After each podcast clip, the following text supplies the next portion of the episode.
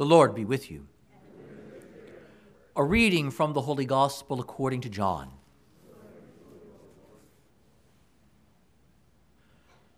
There was a wedding at Cana in Galilee, and the mother of Jesus was there. Jesus and his disciples were also invited to the wedding. When the wine ran short, the mother of Jesus said to him, They have no wine. And Jesus said to her, Woman, how does your concern affect me? My hour has not yet come.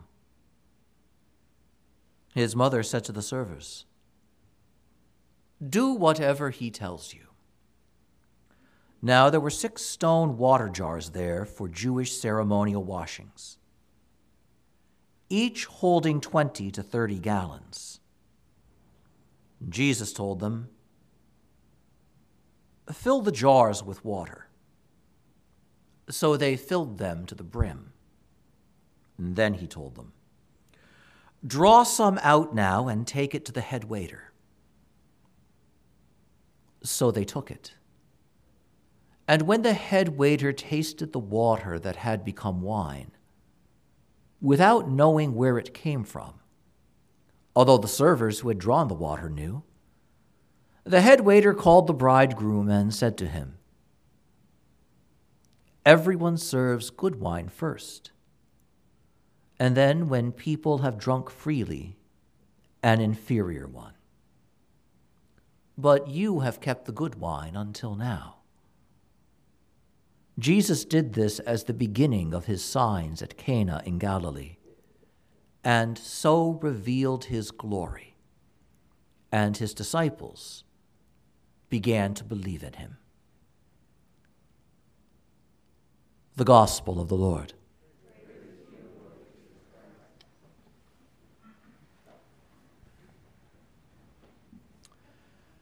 We have in our gospel reading today a very familiar and very popular story from the Gospels. This account of the miraculous transformation of water into wine at the wedding of Cana. And that makes it a dangerous reading for us to engage. And, you know, one might fairly say, Father, what's dangerous about this reading? It's the fact that it is so familiar to us.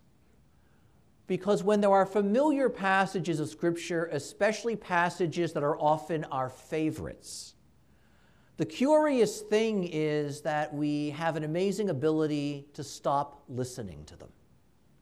They become like that relative who always tells the same stories. And as soon as the person begins to speak, we know where it's going and so we really don't have to follow because we know what it's, what's going to be said. And a passage like this, which we've heard many times, has the danger of as soon as we begin to hear it, we assume we know it, and we know where it's going, and we know what it says. And that's a shame because Scripture is not my uncle who tells the same stories all the time.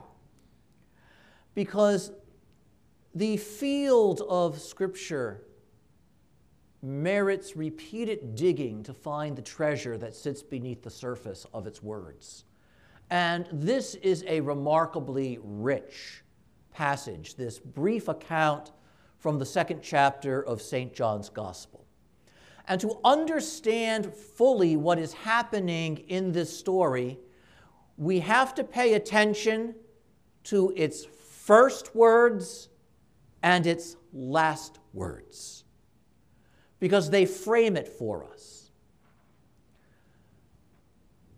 The story begins, as St. John tells it, that there was a wedding at Cana in Galilee, and the mother of Jesus was there.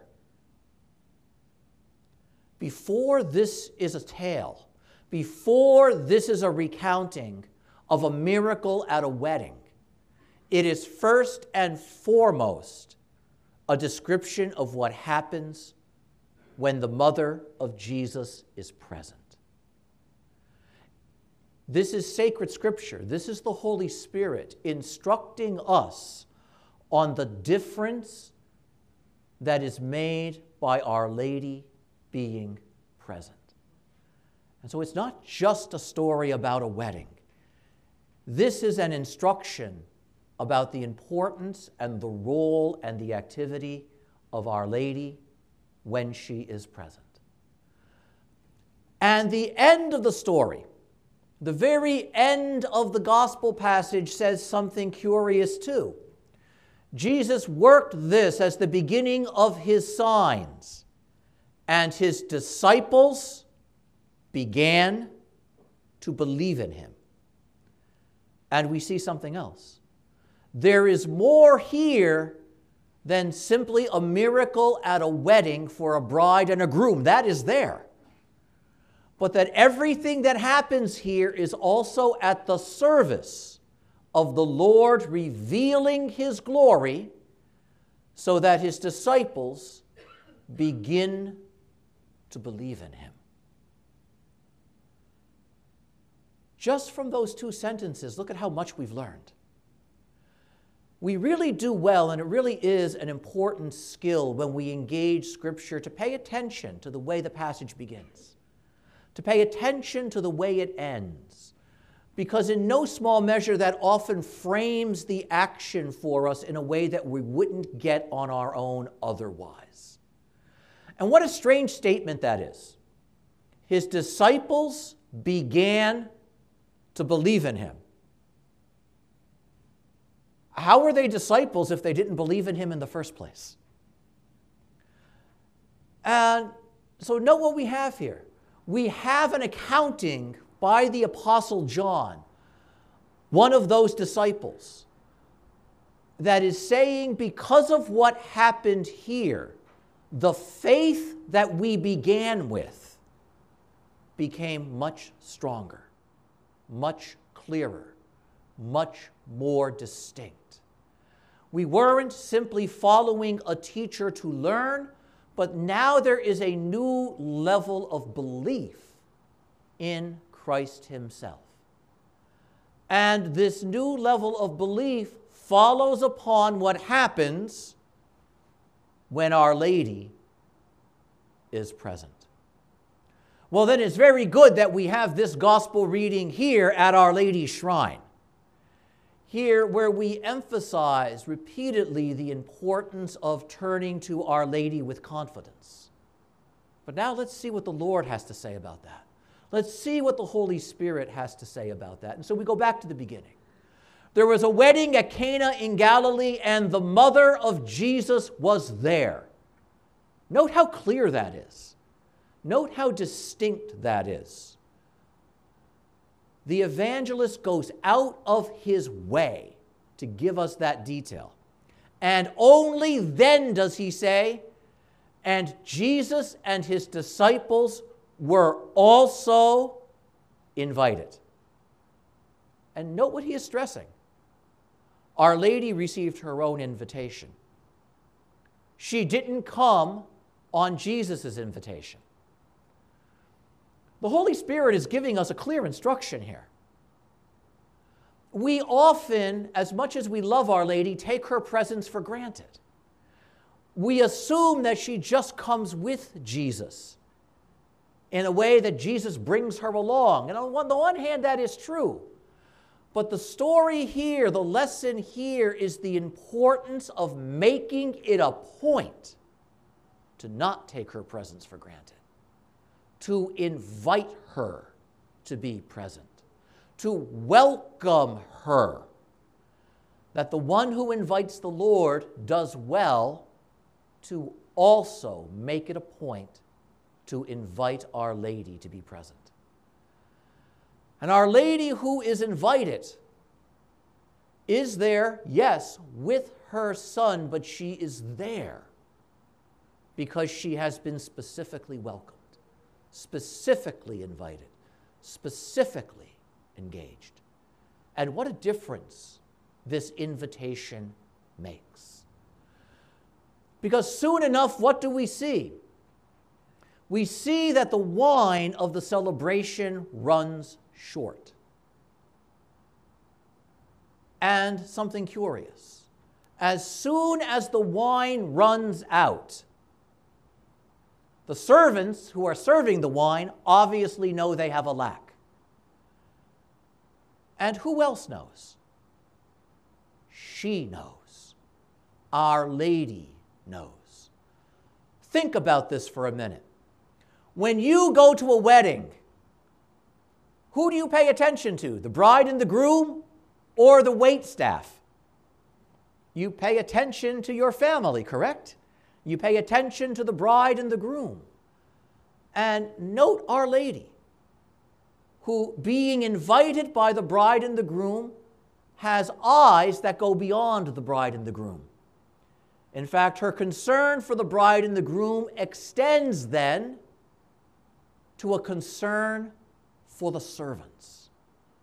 And as soon as they lack what they need to be effective servants, she notices and she sees. Note how her concern for the newly married couple includes not just a concern for the quality of the celebration, but an attentiveness to those who are serving, that they have what they need to continue serving. And Our Lady, who notices this, isn't content to sit back and watch. She immediately begins to act. And note again does anybody ask Our Lady for help? No. Note the marvelous activity here. The bride and the groom are unaware that there's an issue. But Our Lady, whom they invited, sees the issue. No one comes to Our Lady, plunks a candle down in front of her, lights it, and begins to say, Hail Mary, full of grace, please help me, we're out of wine. No one comes to Our Lady and says, Turn to your son because we have a need. She doesn't wait to be asked. Note how marvelous that is. She sees the lack, and because she is the very best and most attentive of mothers, when she sees the need in the household, she doesn't wait for someone else to point it out she immediately begins to solve it. In just the same way that if this mother right here, I'm going to embarrass you, if this mother right here waited for these little guys to be able to recognize everything they needed and to ask for it before it became a problem, they wouldn't make it to their next year, would they? A good mother must anticipate the need, must see the need, and on seeing it, must do something about it. And so, this beautiful lesson when Our Lady is invited, when she is present, she sees those lacks and those needs that we ourselves often overlook. And on seeing them, she begins immediately to make a difference. She turns directly to her son. She isn't content to wait for somebody else to fix it. What a remarkably beautiful difference that we see here by means of her presence. The bride and the groom don't even know that there's a need, and she's already moving. The servants are unaware that anybody else knows, and she is already moving on their behalf. And her movement is a direct engagement with her son. And notice the beauty of Our Lady's prayer because she is praying here. She turns to her son and she simply says, They have no wine. Amen. Boy, that's really different from our prayer, isn't it? when we have a need and we turn to the Lord, we do it a little differently. Oh Lord Jesus, here I am. I'm unworthy to be in your presence, but I praise you and I beg you, please hear the prayer that I put in front of you. And then we begin naming our needs and we get really specific, don't we? You know, notice what Our Lady doesn't say. She doesn't say they have no wine and a nice Merlot would be really good. But we would do that. She doesn't say they have no wine and could you get it from that nice little shop down the street because I really love those people. But we would do that. Our prayer sometimes falls apart because we get so specific and so controlling. We don't simply come to the Lord with our need, we try to tell him how to do his job too. And we do that all the time when we pray for our family members. You know, we have wives praying for their husbands, saying, Lord, please, that man, change him in this way, this way, this way, and this way. And then we have the husband saying, Oh Lord, that woman, have her leave me alone in this way, this way, this way, and this way. We pray for our children and we get so specific that we don't give the Lord any room to move. And then we wonder why nothing happens with our prayer. Note Our Lady. She's content to place before Him the need in its basic form and then let Him do what He needs to do. And this is not to say that we can never be specific in our praying, but we want to avoid falling into that trap of being overly controlling, overly specific, constantly specific in our prayer, because we need to leave the Lord His freedom. And so Our Lady does that. They have no wine. And she trusts that he will do what is best because of who he is. But Jesus is tough. He's even tough with his mother. He turns to her and he says, Woman, what does this concern of yours have to do with me? Now, I'm going to come back here and consult my experts, which would be these guys. Now, if your mother asked you to do something and you said to her, Woman, what does your concern have to do with me? My hour has not yet come. Would that go well with you? No. In fact, if your mom's like my mom, she turned to you and said, Your hour has just arrived. Note how Jesus responds to Our Lady. He doesn't say, Yes, I'll get right on that.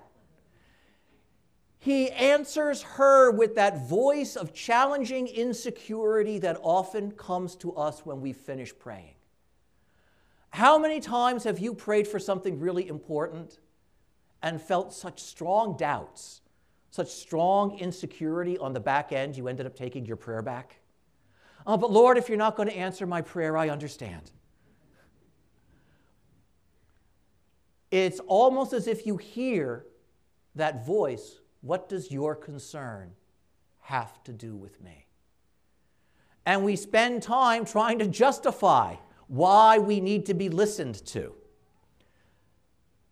Look at the faith of Our Lady, because the Lord speaks to her this way to teach us that sometimes He will give us that difficult answer, that difficult look to see how real our faith is in the first place. And so Our Lady's attitude is she's not going to take her prayer back. Her lady's attitude is, I can't tell you what my need has to do with you because the last time I checked, you're the Son of God and I am not. Rather, it's your job to show me whether this has anything to do with you or not. Note the difference in the attitude. I don't need to convince you. I don't need to tell you how this relates. I need you to show me what my concern has to do with you. And so rather than arguing, rather than trying to justify herself, she gives her son the opportunity to show her. Note how bold she is. What does this have to do with me? And Our Lady's answer is to call the servants over. And she calls the servants to herself and she points to her son. Remember what Jesus said? What does this have to do with me? Look at what she's doing. She's saying, You show us all. You show us all. In fact, you do it by talking to these guys who need the wine. What a marvelous response that is. She doesn't take her prayer away, she doubles down on it. Because she knows whatever he will do is the right thing, the perfect thing, the best thing. And she is going to spur him and give him every reason to do it. And then there's the servants. She calls them over, she points to Jesus, and they're all thinking this guy must have the key to the wine cellar. Because they, all, they need wine, right? Remember the wine? But Jesus is tough. We just saw that.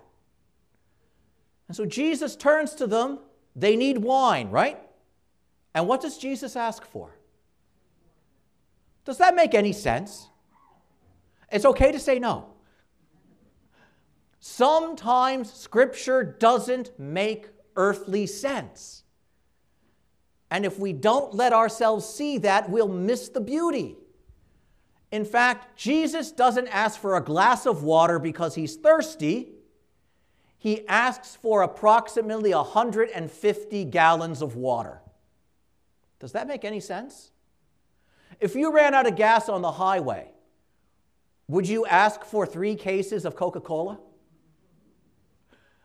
It would be foolish. It would be stupid. Look at this. The Lord meets those servants with a ridiculous, foolish, even stupid request. They need wine. Fill all of those jugs up with water. It makes no earthly sense. It's a foolish request that requires a ridiculous amount of work. Because you, how did you get water back then?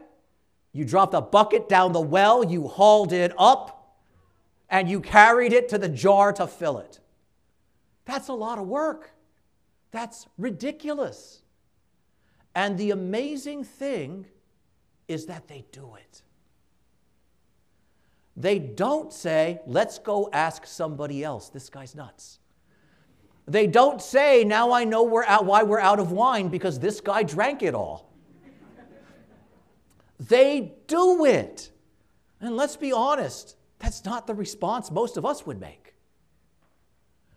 Sometimes the Lord turns to the servant who wants to serve him faithfully and he asks something that makes no sense.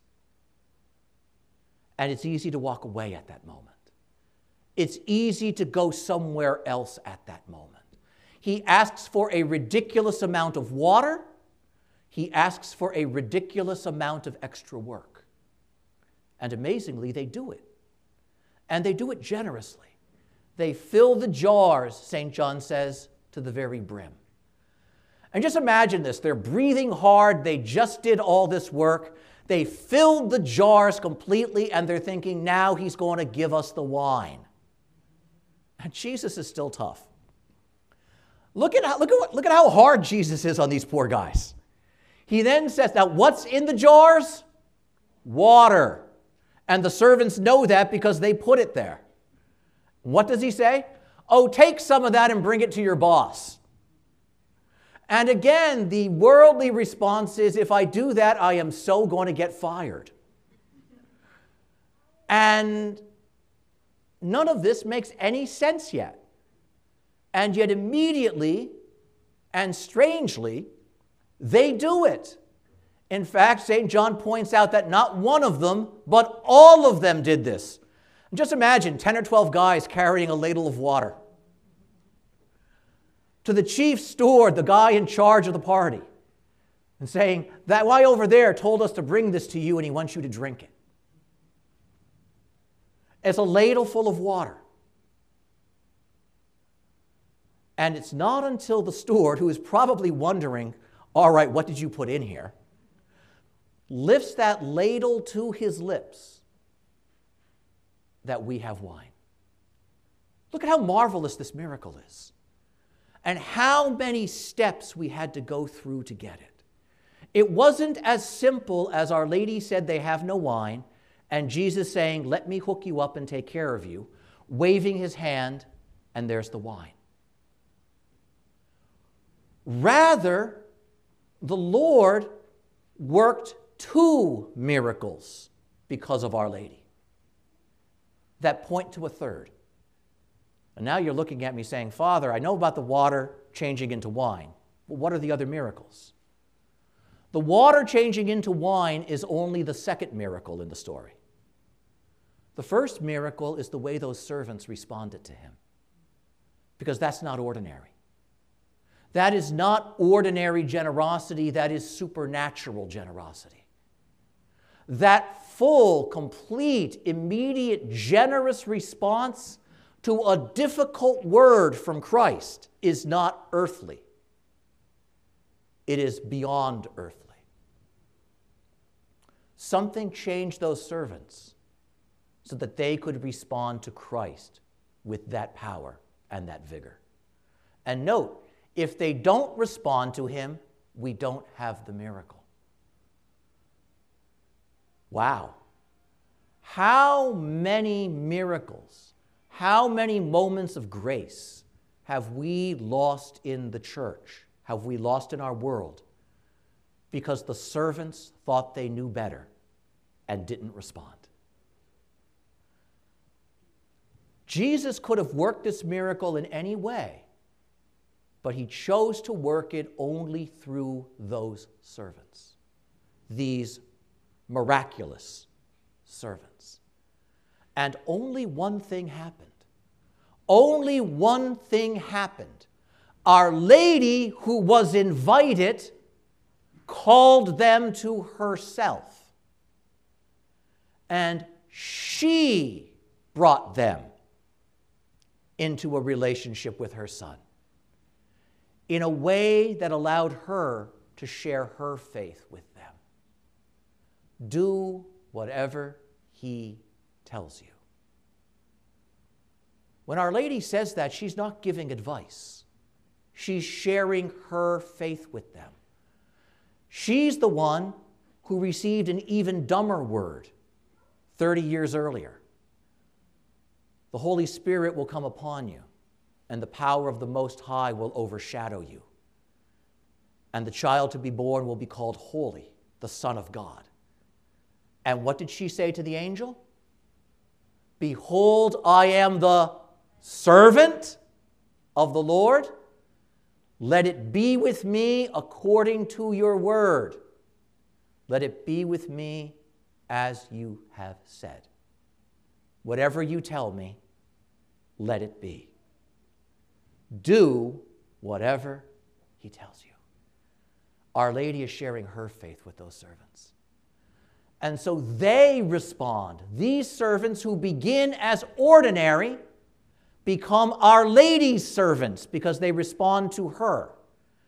And it is Our Lady's servants who serve Jesus in this miraculous way. What a remarkable lesson that is. And all the while, the bride and the groom are completely unaware of what happens.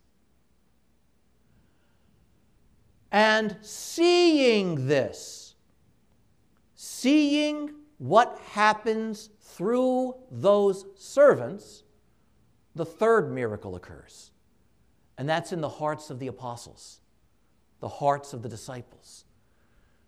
Because the servants, through whom the miracle came, became the example, became the way Jesus revealed his glory.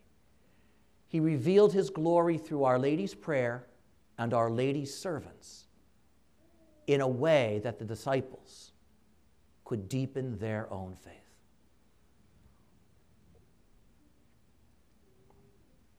If Our Lady simply said, Give me a certain quantity of wine or a certain kind of wine, we wouldn't have gotten all of this. Rather, the Lord gives three miracles The visible one of the water into wine is the one that gets our attention. But note these two hidden miracles in the hearts of the servants and the hearts of the disciples that are also the result of Our Lady's simple prayer. What a difference she makes. And so, a question for you, my friends. Could you have a pretty good party with about 150 gallons of wine? That would translate to roughly 600 bottles. Do you think you could have a good celebration with that? Notice that as ridiculous as the instruction was, the miracle is as abundant. And if those servants responded with any less generosity, there would have been less wine. But every bit of their faithfulness, every bit of their work filling those jars is transformed into a miracle. Not right away, but after it was done. And note how wonderful that is. The Lord is excessive in his generosity, he is excessive in the blessing. It's not just that the wine is better, it is more abundant ridiculously abundant. There is more goodness there than anybody can receive. There was a wedding at Cana in Galilee, and the mother of Jesus was there.